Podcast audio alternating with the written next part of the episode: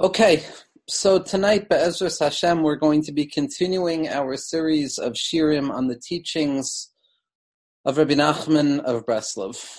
Now, this is going to be the second week of introductory shirim before we enter into the teachings themselves, as explicated and expressed and written through the hand of either Rabbi Nachman or his scribe and Talmid Muvhak Rabbi Nassan in the Sefer Lukutim Haran, the collected teachings of Moreno Harav Nachman.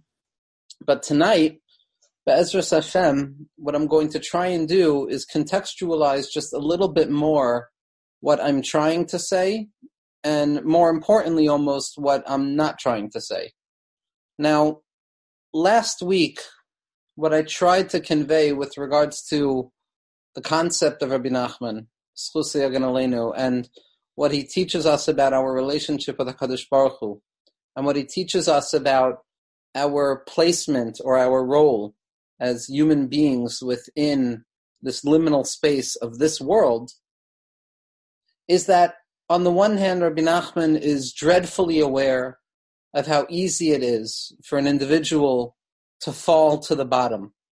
Not to a low point, not to a difficult place, but directly to the bottom to the shlav ha'acharon, to the lowest possible denominator within the concept of spirituality. Rabbi Nachman speaks from that place. Rabbi Nachman speaks to us at that place. He shows us how Hakadosh Baruch Hu and how the light of Amuna can penetrate specifically the darkest places.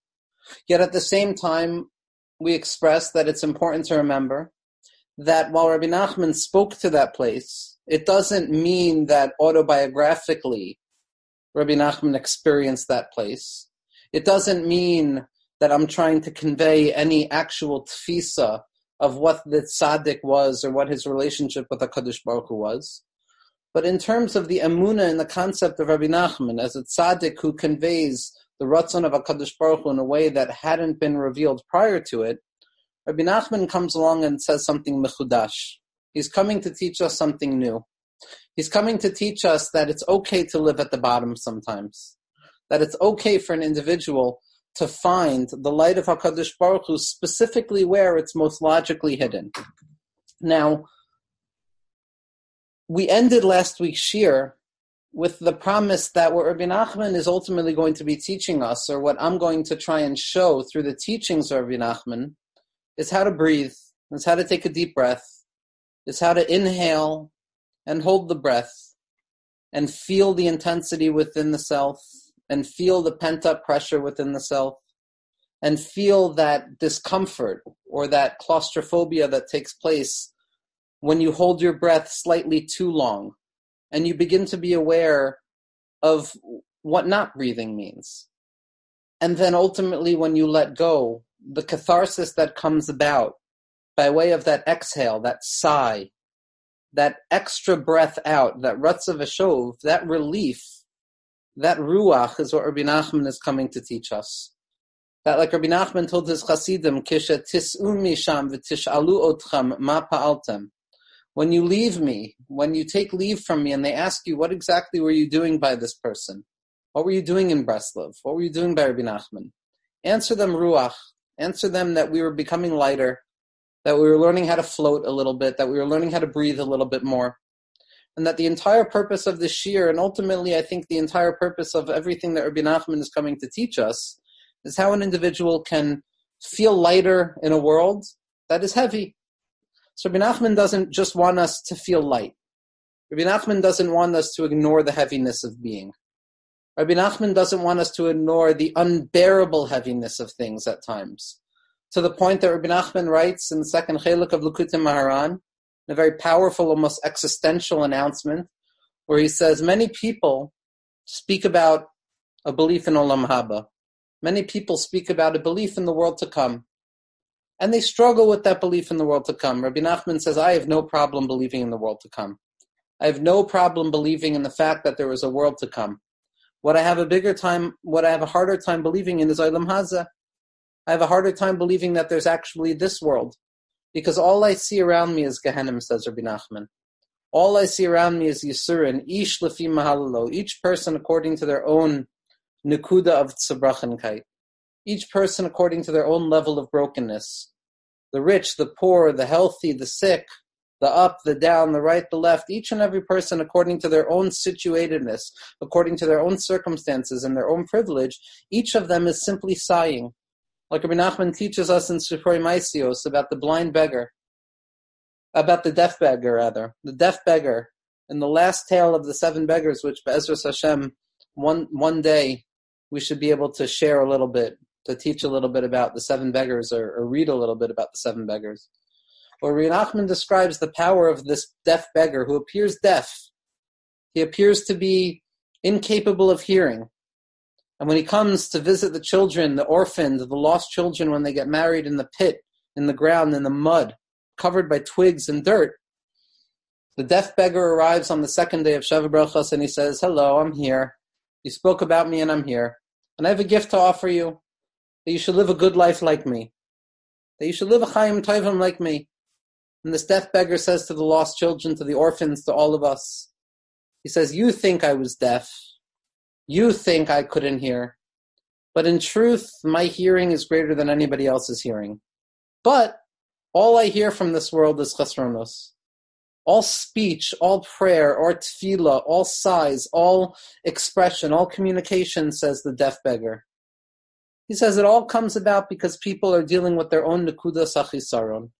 Each person is speaking about what they're lacking. And even when a person is speaking about what they have, and even when a person is grateful for what they have, it's also rooted in the sense that they're not lacking that human conception and perception and consciousness and cognitive awareness is rooted in the fact that there's not enough.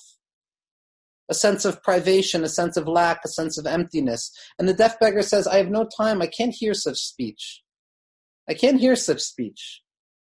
So Rabbi Nachman was very well aware that most of the talking in the world, most of the expression in the world comes about because this world is a difficult place. And Rabbi Nachman is not denying that this world is a difficult place. Rabbi Nachman is teaching us that yes, the world is a difficult place. That difficulty stems from both ontological places like the Hester and the Shvira and the Tzimtzum, which we'll speak about. And it also stems from psychological places about how we feel when we look at the world and how we feel when we look at ourselves and how we feel when we look at what we've done with ourselves and what we haven't done. The tsar comes from all places. The feeling of chisaron comes from all places.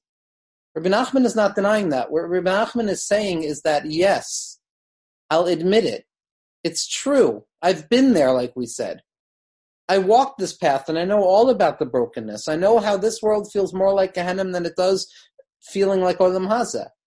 But nevertheless, says Rabbi Nachman, in spite of the fact that this world is difficult at times, nevertheless, the only thing that a person can fathom to do the only service of God that emerges out of an authentic place is to be happy in spite of it all, is to force ourselves to be happy, is to compel ourselves to be happy. Or phrased in a more psychologically valuable language, to choose to be happy. When Ibn Nachman started off telling his tale of the seven beggars, this was towards the end of his life. After Ibn Nachman felt that his teachings had failed. And again, someone who wants to understand just the Shemetz, a little bit of this personality of Rabbi Nachman, it's not something that I've done in the Shirim, but last night I, I, listened to my brother, Rabbi Josh Rosenfeld's first Shir in a series of Shirim that he gave on Rabbi Nachman's travels to Eretz Yisrael. And I can't recommend the first Shir enough. Because what my brother does, Lafiyanias Daiti, is really grab hold of the historical tzaddik, the historical expression of Rabbi Nachman in this particular journey in, a, in an early stage of his life, in expressing the historicity of Rabbi Nachman, he's also describing the poetics of Rabbi Nachman. What Rabbi Nachman meant when he said that our entire life is simply a journey. Nevertheless, what Rabbi Nachman is telling us is that a person must choose joy ultimately. In spite of all of the conditions in the world, in spite of all of the things that speak out against joy, in spite of all the darkness that a person confronts, joy is the only answer. Simcha is the only answer. And Rabbi Nachman introduced his tale of the seven beggars, the last tale that he told, really the last teaching. After all of his Torahs, after all of the teachings that he tried to convey to his students, failed in his eyes. The Torah wasn't doing what he needed it to do. It wasn't getting to that nakuda in the lave of each and every individual. And so Rabbi Nachman said, I'm going to begin to tell stories. I'm going to begin to speak to a place beyond the intellect, beyond the mind of the individual. I'm going to speak to the heart of my Hasidim. I'm going to speak to the heart of the world. Famously, Rabbi Nachman says that the rest of the world tells stories to put their children to sleep, but for Rabbi Nachman, he was telling stories to awaken the neshama from its slumber, from its existential slumber. There's nothing pretty about the slumber of the soul. There's nothing pretty about the unconscious sense that the neshama feels itself stuck in the slime and the dregs of this world, at the bottom of the barrel, that place that only Rabbi Nachman was willing to look. But nevertheless, Rabbi Nachman says, I'm going to tell stories to wake people up to show them that even in the darkness, even in the muck, even in the mud, even in the slime, even in the Yisurim, there is a makom miyuchad, there is a unique place that remains unsullied, and that is the place of simcha. That is the place of happiness. That is the place of the choice of the bechira to be besimcha, to be koifef etzatzma lios besimcha, to force oneself, to compel oneself with all manners of compulsion to be joyous. Afile b'mile dishtusa even in mundane matters, even if it means acting like an insane individual, even if it means we're the crazy viceroys of the king who have marked our foreheads because we know and we remember that we ate from the tainted wheat, even if it means that we have to act like a madman and get underneath the table, pretending that this person is a turkey. Rabbi Nachman says a person has to be willing to be mashlich as all the haskalos, we have to be willing to cast off all intellectual speculation and complication that confound and confuse the human mind, like Koheles says so explicitly.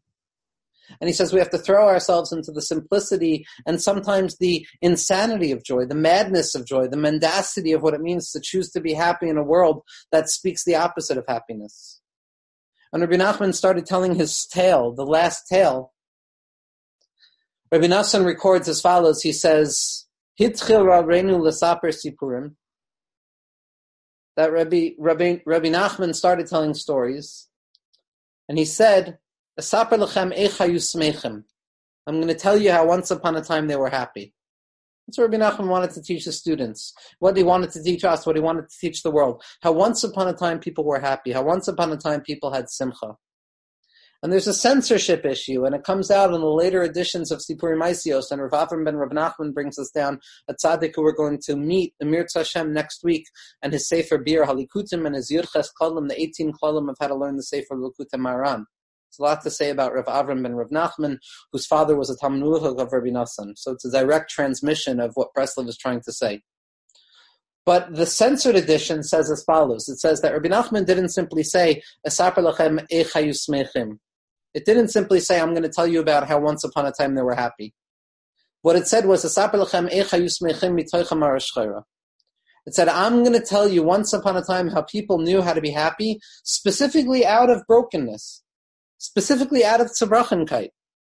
And anybody who's been willing to listen to me at any point knows that Marash that that proclivity towards anxiety, that heart that stays awake even when it's asleep, that says, even though I feel like I'm at home, there's still a residual homesickness that keeps me awake, reminding me that in spite of how good things might be, there's still an infinite level of goodness that can emerge out of the infinite God.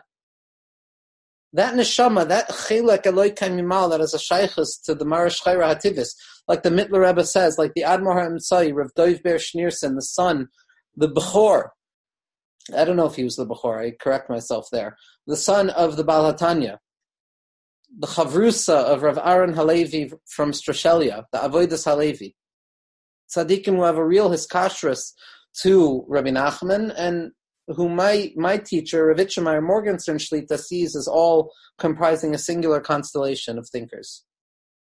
That the Mittler Rebbe says as follows in Shar HaYichud. He says, Shamati I heard from my father who heard in the name of his Rebbe. So this is a teaching that came down from the Maggid of Mezerich, which means that it's a teaching that comes directly from the Baal Shem Tov HaKadosh. And the Mittler Rebbe says as follows, and I might be paraphrasing I might be saying the exact words, I'm not sure. He says, Eino yachol lahavin esraze Torah, ela mi sheyesh mara shchayra hativis mushrash bo urav. That somebody who wants to understand the secrets of Torah must have the deep-seated proclivity towards marashchayra, towards a bitterness, towards a merirus, towards a sense of things not being okay, that's always been there. That if a person wants to understand the benefit of what Pnimius Torah is coming to teach us, first and foremost, there needs to be an acknowledgement of the fact that things are not okay on an external level. If a person doesn't recognize that the surface level of things are tzebrachan and broken, there's no need for a person to descend into the reservoirs of what lies underneath. Somebody who feels that everything is beseder on the outside and that there's no chasronos and that there's no lack and that there's no yisurin has no need for pnimius. It's only a person who is deeply aware of the chasronos and the yisurin and the difficulty, or like Rabbi Nachman says, that this world doesn't appear to be a world, it appears to be Gehenna. It's only a person like that who's going to benefit from the medication from the therapeutic value of Pnimius Torah.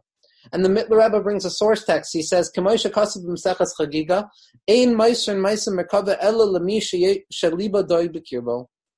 That the ma'aseh merkava, the secrets of the chariot, the secret of what it means to become a vehicle for God in this world, the secret of what it means to allow our lives to become a merkava, a vehicle that conveys the ratzon of Hakadosh Baruch Hu, in spite of the fact that we're stuck in all of our interpersonal and internal distortions.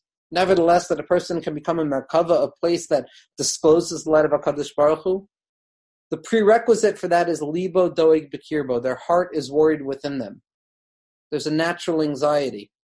There's a sense that things are not okay. And Rabbi Nachman understood this deeper than most tzaddikim, possibly deeper than any tzaddik. And Rabbi Nachman says it's specifically because I am telling you how broken the world is it's specifically because I'm warning you how difficult it's going to be to find joy in this world that a person is forced to find joy, that you understand that it's an avoida.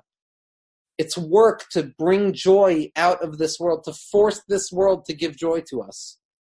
In contradistinction to the typical assumption about joy or happiness or comfort, as if it were a mood that one finds themselves in as if it were some natural sense that emerges once a person has been successful. Rabbi Nachman is saying that no, no, no. You have to work for joy. You have to work difficultly for joy. You have to struggle to be happy in this world. You have to force yourself to be happy no matter what. No matter what flames emerge into the world, no matter what difficulties emerge into the world, a person must always resolve that at the end of the day, I am choosing to say yes to the world. I am choosing to see the good in the world.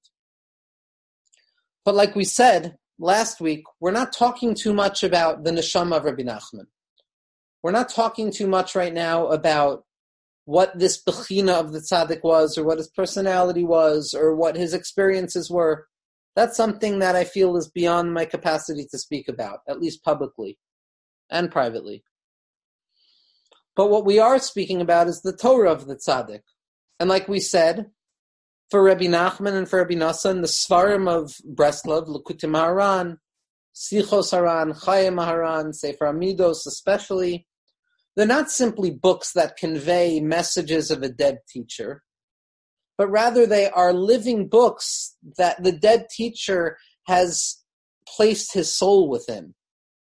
That there are certain Sfarim, like we said, Rabbi Nachman teaches us that the Sefer is the Gematria Shem. It's the same numerical value as a name of a person. They both equal 340.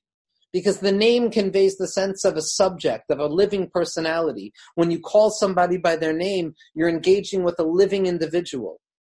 The Sefer is also the name of the Mechaber. It's also the lifeblood of the Mechaber. Rabbi Nachman says explicitly throughout Likutei Moharan that a certain type of tzaddik can be maniach sichlo velibo besoch sifro. That the tzaddik places his neshama and places his mind within the sefer to the extent that when you study a living text, when you study a text of a tzaddik who has placed himself within the text, you're not simply studying dead ideas of a dead author, but the ideas are alive. It's a Toras Chaim, and you have access to the neshama of the tzaddik specifically by learning the writings. Like certain tzaddikim have said, the Naim says it, Rav Moshe Shapiro, Schusi Ganalenu spoke about it very often with regards to the writings of the Leshem, that when Chazal tell us in in, in the Yerushalmi, Masech Shabbos in the Yerushalmi, that somebody who learns a Sefer has to imagine as if the Baal Hashmua, as if that tzaddik was standing in front of them, That's not simply an imaginary tool to enable, you know, educational value or to allow for a healthy sense of transition from generation to generation, but it's an actual ontological spiritual sense that by speaking the words of a tzaddik, by reading the words of a tzaddik in a sefer, you have access to that tzaddik. You become a talmid of that tzaddik.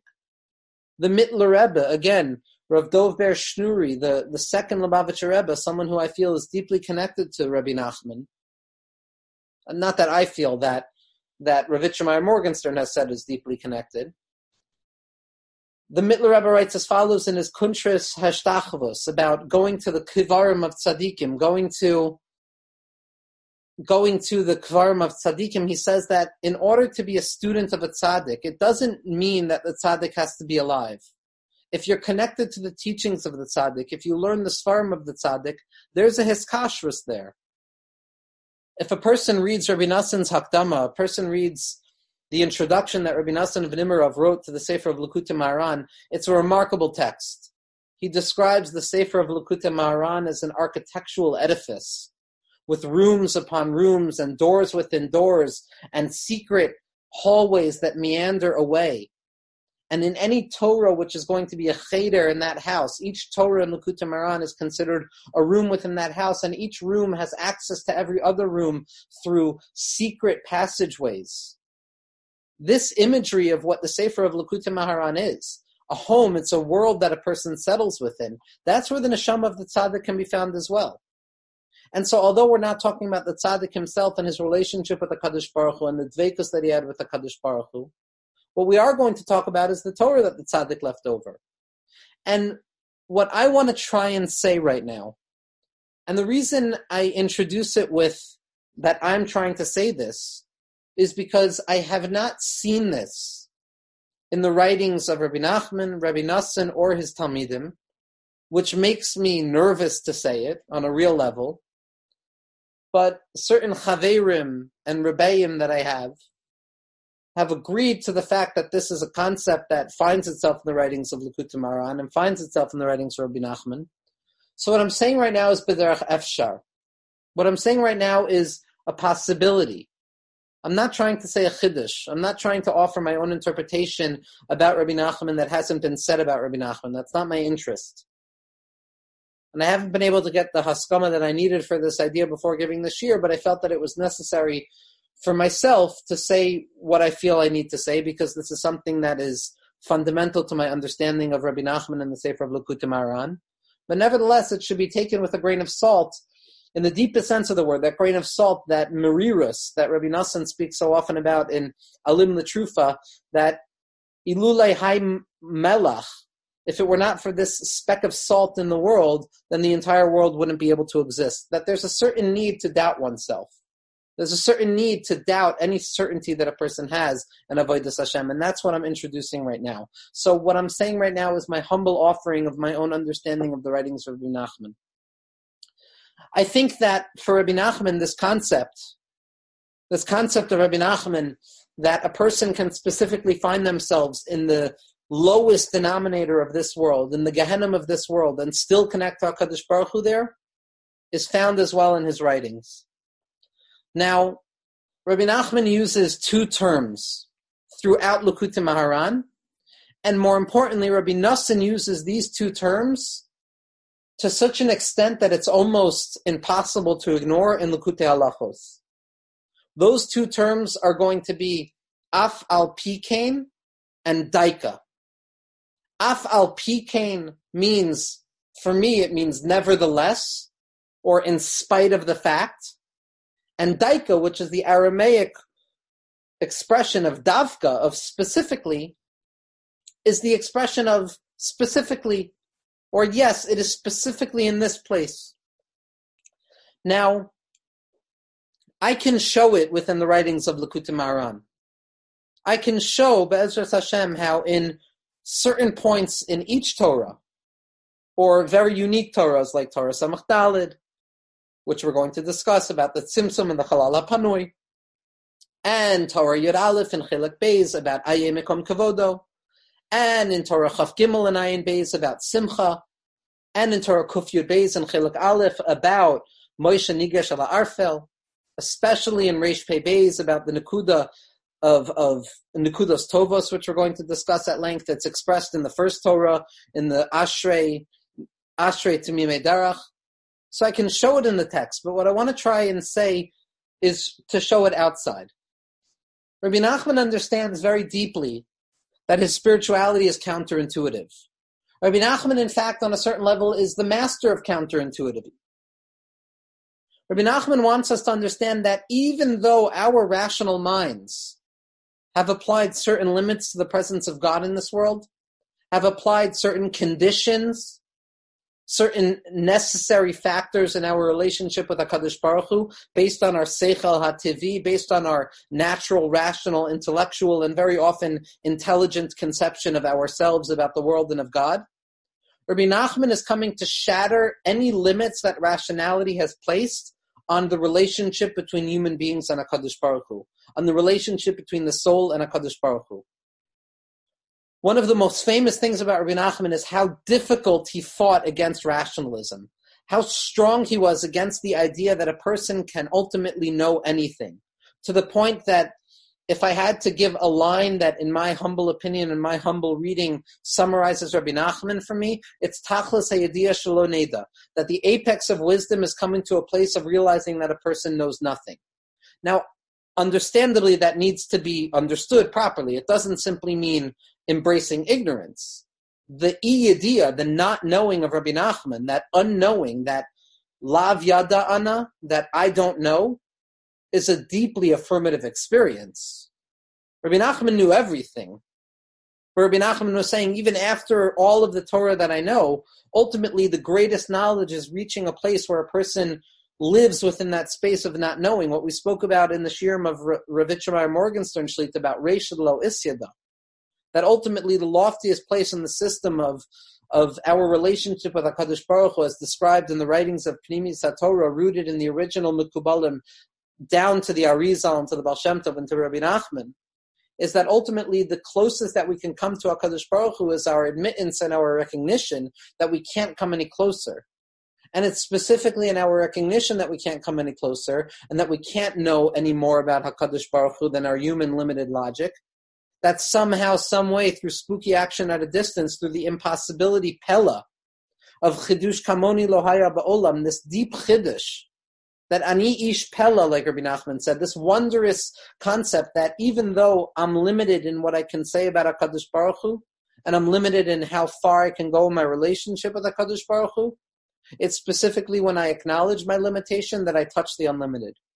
It's specifically when I withhold myself from moving forward in an attempt to grasp God in any affirmative, rational way that I truly grasp HaKadosh Baruch Hu b'derech midosav, like we said in the name of Shemayer, by way of a distance through emuna. And Rabbi Nachman wants us to obliterate the boundaries that rationalism has placed upon our concept of the relationship with HaKadosh Baruch Hu. And what this means is that we're going to be forced into a counterintuitive space, where what we usually assume as up and down or right and left or, or not good or bad, I don't want to go that far, chas v'shalom, but the conceptions of our own engagement with HaKadosh Baruch Hu and our own personal situatedness, those are going to have to undergo an almost traumatic revolution. Like Rabbi Nassan says so often in his writings and his letters to his son Rav Yitzchak in Alim Latrufa, Yesh inyan shayita chakol. The essence of Rabbi Nachman's teachings is that there is a certain understanding, there's a certain grasp that once a person grasps this, it revolutionizes everything.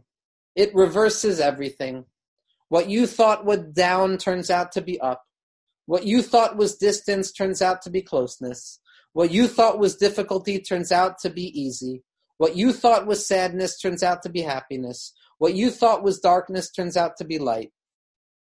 This is what I feel Rabbi Nachman is trying to convey when he uses the language of afal pikain and daika in his many writings. Now, a simple search, I'm very non scientific in my approach over here, but a simple search through the help of friends on Sefaria, of in the Sfarim of Chasidus of how many times the phrase Afal Pikain and Daika appear. I'll post a picture of it afterwards. It's it's almost laughable. The Sfas Emes, the Chiddushei HaRim, Sifrei Chabad, they have it one or two times. In Likutei Halachos, it's 2,736 times. In Likutei Moharan, it's like 248 times. These are clearly phrases that Rabbi Nachman of Breslov emphasized. And it's my belief that this Sefer of Likutei Moharan is not only a precise Sefer, but like we're going to see through the Yudches Klalim, through the 18 principles of Rav Avram ben Rav Nachman, every single word in Likutei Moharan deserves a deal every single sentence in the Moharan deserves our undivided attention. So if Rabbi Nachman is using these phrases and Rabbi Nassan is using these phrases so often, he's coming to teach us something. When Rabbi Nachman says af al pi kein, and I'm going to give an example of it afterwards, this concept of nevertheless, or in spite of, in our first encounter with spirituality, in our first encounter with goodness, in our first encounter of Hakadosh Baruch Hu, we assume that Hakadosh Baruch Hu is going to be found in the light, is going to be found in comfortable places, is going to be found in those easy spaces where we feel aligned with ourselves, where our true self and our ideal self, where our chelak Eloikai mima'al and our nefesh Bahamis are aligned together and that as long as a person is aligned, as long as a person is yashar, as long as a person is besimcha and doing well, that's where Hakadosh Baruch Hu is going to be found. But as every individual knows, in each and every moment of their lives, in stark distinction and in reaction to those feelings of well-being, to those feelings of spiritual calmness or serenity, there's an equal or even more powerful sense of anxiety, of distortion, of what if, of sveikos, of questioning, of doubting, of all of the different things that go bump in our spiritual conceptions and our faith in this world that cause us to move away from our spiritual situatedness. When Rabbi Nachman uses the phrase af al pi kein, what he's saying to us is as follows. What he's saying is, even though there seems to be distortion, there seems to be disagreement, there seems to be darkness and sveikos that push up against your spiritual conceptions of HaKadosh Baruch Hu in this world, even though, af al pi, even though there are difficulties and failure and falling and struggle and doubt and chesronos and yisurim and chatayim and all of the different things that we try so hard to move against. Even though those exist, af al pi kein, nevertheless, Hakadosh Baruch Hu is still present in your life. Nevertheless, af al pi kein, Hashem is still with you. Af al pi kein, you're still a holy individual in spite of the fact that you've fallen, you're still close to HaKadosh Baruch Hu. Yes, there's darkness. Yes, there's difficulty. Yes, there's pain. Yes, there's all of the things that stand in stark opposition to all of the terms that we've been discussing. But nevertheless, af al pi kein, you still have a connection to HaKadosh Baruch Hu. What Rabbi Nachman seems to be saying here is that even though there's darkness and difficulty in the world, even though there's darkness and difficulty in the person's life, even though there's darkness and difficulty, even when you're engaged in light and holiness, as we're going to see when we discuss Torah Reish Pei Beis of Azamra Eloikim Ba'oidi, nevertheless, and in spite of those difficulties, a person can choose to focus on the good. That's what Af al pi kein means. Af al pi kein for Rabbi Nachman is an acknowledgement of difficulty, is an awareness of suffering, is an awareness that things can be difficult, but nevertheless, it's a clarion call, it's a rallying call that says, even though there's difficulty in the world, ignore it, don't pay attention to it, and push forward in your movement towards HaKadosh Baruch Hu, push forward in your Avodah and Kedusha, and Be'ezras Hashem, some way or another, you're going to be nichnas l'sha'arei hakadusha. You're going to enter into the gates of holiness. That's a darga. That's a profound darga that Rabbi Nachman is teaching us. This level of af al pi kein, this awareness of difficulty, but a willingness to bypass difficulty. To say difficulty doesn't distract me, darkness doesn't distract me. There's another level in the writings of Rabbi Nachman as well. And this is going to be the level of the phrase dayka, specifically. Now, when Rabbi Nachman uses the word specifically or dayka or dafka, it's saying something profound that I feel, in my humble opinion, is unique to the writings of Rabbi Nachman. Yes, it's hinted to in the writings of the Leshem on an ontological, Kabbalistic level. Yes, it's hinted to, to in the writings of the Rashash and in the writings of the Baal Shem Tov and the writings of the Gra and all of the tzaddikim and all of the different connections of tzaddikim to different tzaddikim. But Rabbi Nachman announces this, like we said last week. Rabbi Nachman screams this out. Rabbi Nachman not only spent his whole short life teaching this, but Rabbi Nachman was also dreadfully aware of how desperately we were going to need this in 2020. When Rabbi Nachman says the word dayka, when Rabbi Nachman says the word specifically, he's saying something else. When Rabbi Nachman says dayka, when Rabbi Nachman says specifically, he's saying, you think that HaKadosh Baruch Hu is only found in your rational assumption. You think that Hashem is only found in the rational categories of goodness, of light, of clarity, of easy, of things that feel positive, of things that are comforting, of things that move smoothly without any manios, without any distinction. You think that that's where our Kadosh Baruch Hu is found.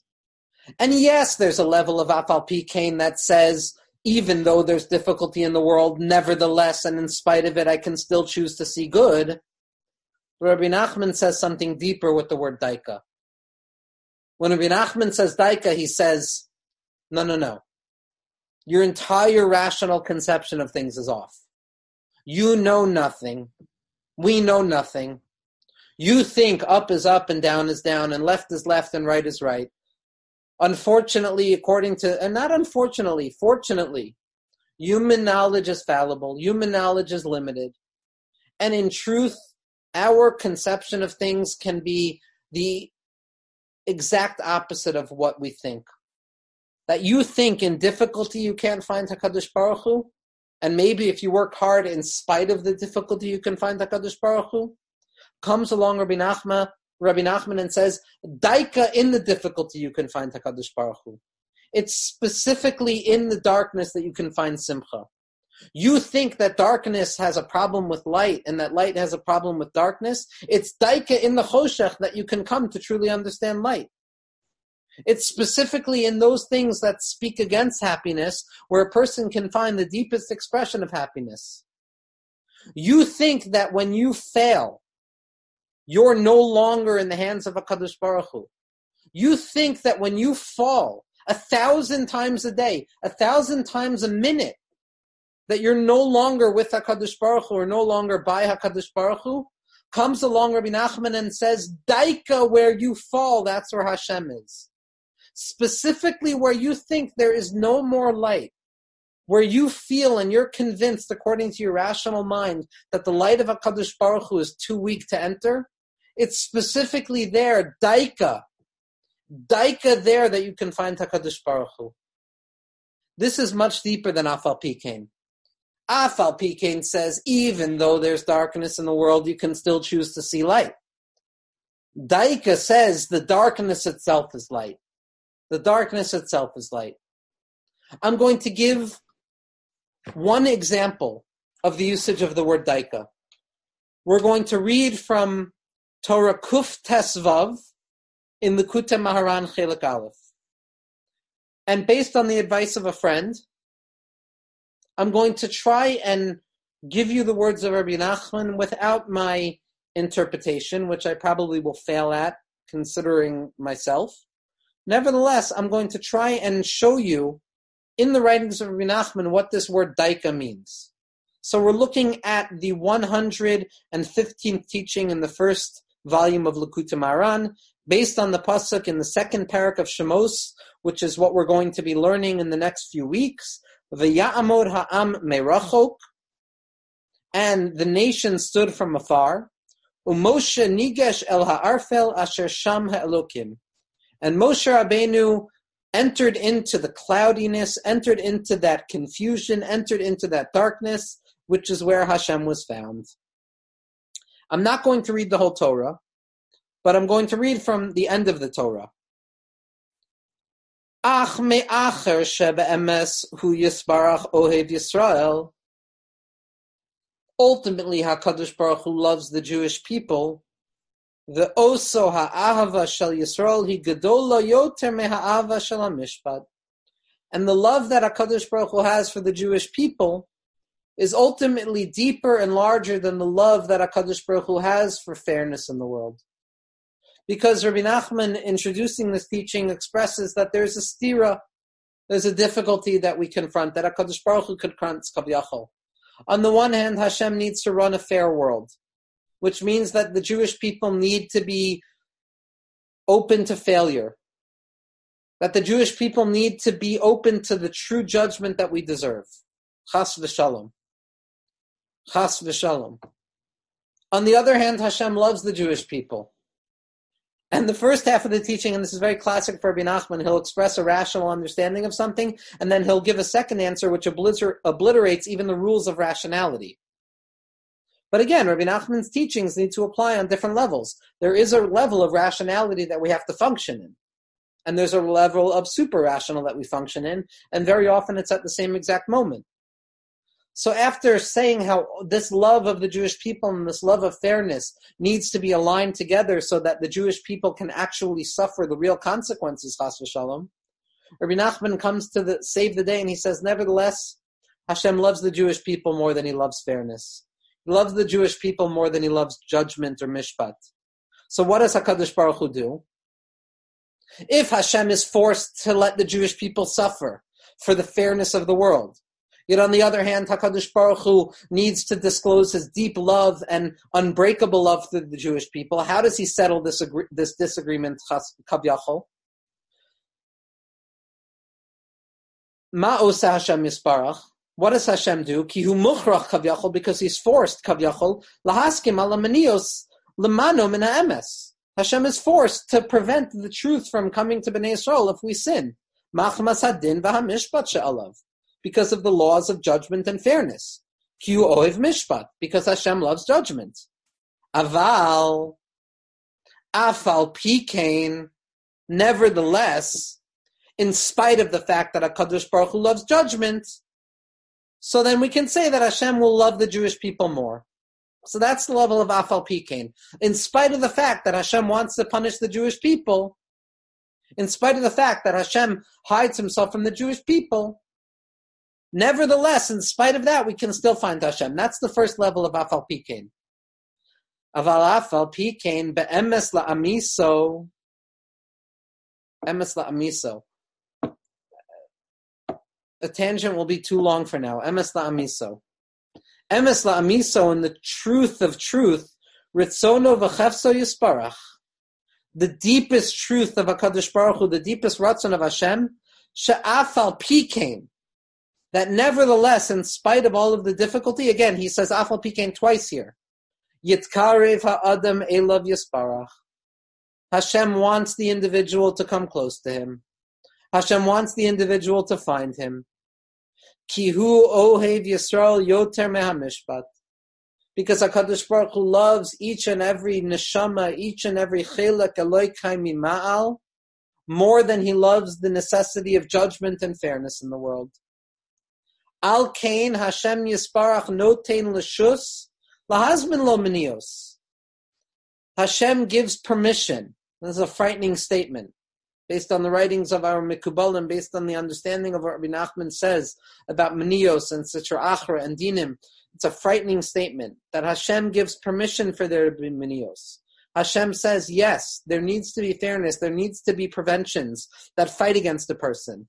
And preventions are all of the things we've discussed the anxiety, the fear, the difficulty, the sadness, the proclivity to sadness, the anxiety, the uncertainty, the doubts, the tzabrachenkite, all of the different things that each and every individual feels in their heart of hearts. Lev yodem maras nafsho.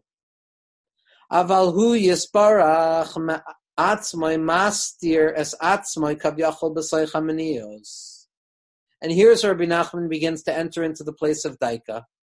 Here's where Rabbi Nachman begins to enter into that second level. That you think that maybe it's just that in spite of the darkness you can find Hashem. Here Rabbi Nachman says, no, no, no, no, no. Throw away your rationality.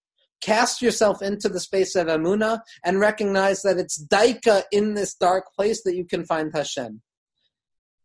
Avalhu yisparach ba'atzmo mastir etz atzmo kavyachol b'soich Hakadosh Baruch Hu hides himself within those preventions. Hakadosh Baruch Hu hides himself within the concealment. Hashem hides himself within our anxiety, within our fear, within our difficulty, within all of those things that speak so strongly against comfort in this world. Umishu bardas, and someone who's a bardas, yachol limso as Hashem yisparach b'soicha ba'atzman is capable of finding a Kadosh Baruch Hu within the Mania itself. This is a deeper level than Af al pi kein. Afal Pikain says, yes, there's a Mania, but I can still choose to see a Kadosh Baruch Hu in spite of the Mania. Dayka says there is no Mania. Hashem is the Mania. The Mania is Hashem. The difficulty is HaKadosh Baruch Hu. The anxiety is HaKadosh Baruch Hu. The sveikos are HaKadosh Baruch Hu.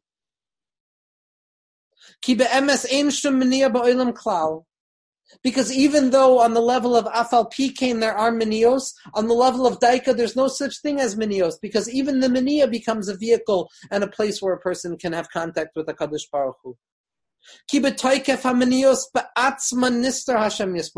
Because in the severity and the strength of the mania, and again, if we want to make it more palpable for the modern mind, in the postmodern condition of anxiety, it's within the anxiety that HaKadosh Baruch Hu can be found. It's within that overwhelming sense that there's too much to handle. There's too much that I'm not in control of. There's too much that can go wrong. It's specifically in that sense that HaKadosh Baruch Hu can be found.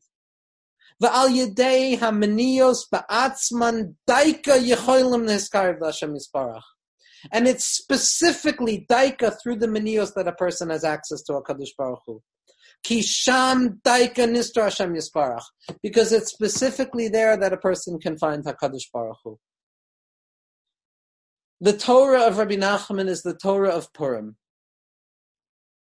The Torah of Rabbi Nachman is the Torah of Vinahapalchu, of things being transformed in an instant, of, of things flipping from the way they look to the way they truly are, Keharafayan that a person can feel convinced on the level of chol, on the level of mania, on the level of stira, that a Kadosh Baruch Hu is not found here. But then when Dayka arrives, when the Hippach arrives, when that Torah of Yesh Inyan Shayit HaPecha Kol arrives, we immediately, without duration, it's not like a process where the, the falsehood falls away and then the truth slowly comes. The falsehood is immediately revealed to be truth the stira is immediately revealed to be a place of clarity. But Ezra Hashem, we should understand what Rabbi Nachman meant.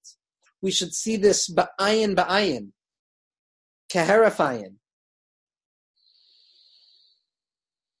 The Torah of Purim is the Torah of Vinahapochu. Sheyesh inyan shanitapechakol. There is a way of thinking, there is a world that allows us to live with the awareness that everything can be flipped over that everything, no matter how rationally distant we are from light, can immediately and without delay, keheref ayin behesachadas, be revealed to be the deepest place of light. To end, there's a teaching in the second volume of Likutei Moharan, Torah Ayin Dalid. It's a famous teaching. I'm going to try and paraphrase the teaching. It's an impossible teaching to understand because Rabbi Nachman didn't finish the teaching. But I also believe, and I haven't seen this in Sfarim, that when Rabbi Nassan recorded Torah Ayin Dalit in Chelik Beis, at the end of the teaching, there's parentheses that say Velo Sayim, and that Rabbeinu didn't finish, Rabbi Nachman didn't finish this teaching. So yes, a person can look at that as an editorial mark that Rabbi Nassan is saying that we don't have the end of this teaching. But a person can also learn the parentheses as the essence of the teaching. The Torah of Rabbi Nachman is the Torah of Lo Sayim. He didn't finish. Because Rabbi Nachman teaches us that Natzachti va'anatseach. I was victorious and I will be victorious. Gamarti ve'egmor. I have completed it and I will complete it. That there's a way of thinking that says that even though everything that needs to be said has been said already, there's still the possibility of more being said. That even though a person can be victorious over everything in their lives, there's still a room to be victorious even over victory. That Rabbi Nachman is not done with us yet. The relationship that HaKadosh Baruch Hu wanted Rabbi Nachman to reveal to us the light that HaKadosh Baruch Hu gave Rabbi Nachman to reveal to the Jewish people is a light that has not been fully tasted yet, which is based on what we spoke about last week, that Rabbi Nachman is nitzchi. There's something nitzchi about the Torah of Rabbi Nachman. And Rabbi Nachman says when Rabbi Nassan writes Velo Siyim and he didn't finish, on a certain level he's saying, I'm not done yet. There's still more that can be learned. This teaching can still be applied to you. Nevertheless, the teaching says as follows that we read Parshas Para after Purim. That Purim is the time of Hippuch. Purim is the time of transvaluation, of a reversal of things, where up becomes down and down becomes up, and then Hapaychu. And Purim gives us the ability to enter into the secret of the Para Aduma.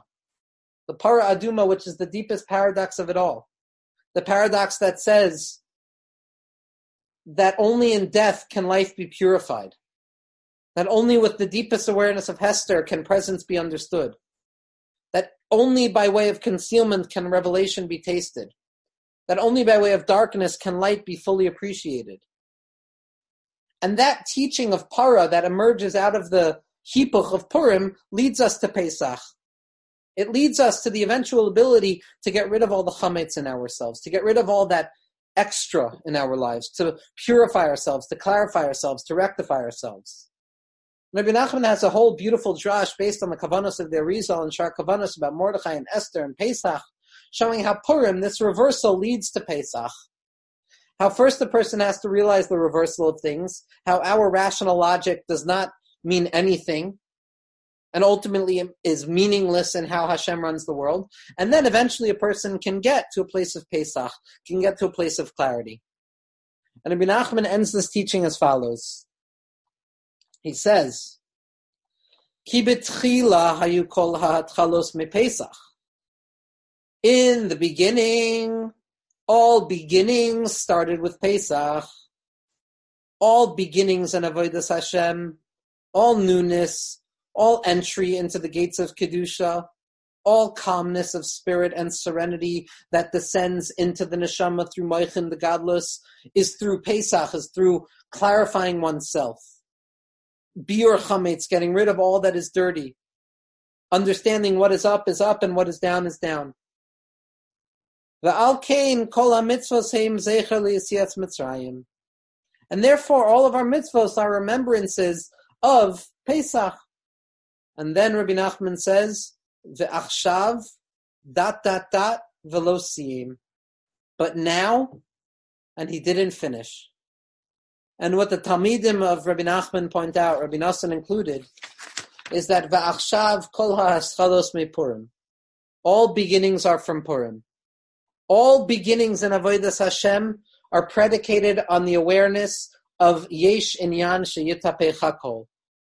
The Torah of Af al pi kein, the Torah of Dayka, that counterintuitive Torah that Rabbi Nachman comes to teach us that specifically where you think Hashem is not present specifically where you think you have lost connection to HaKadosh Baruch Hu, it's specifically there that you can cultivate the deepest relationship with HaKadosh Baruch Hu.